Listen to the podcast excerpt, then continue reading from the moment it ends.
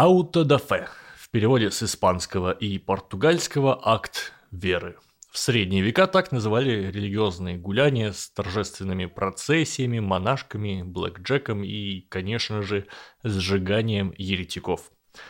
А, запоминается, как водится, самое яркое, поэтому в современном русском языке аутодафе означает публичную казнь, обычно в переносном смысле.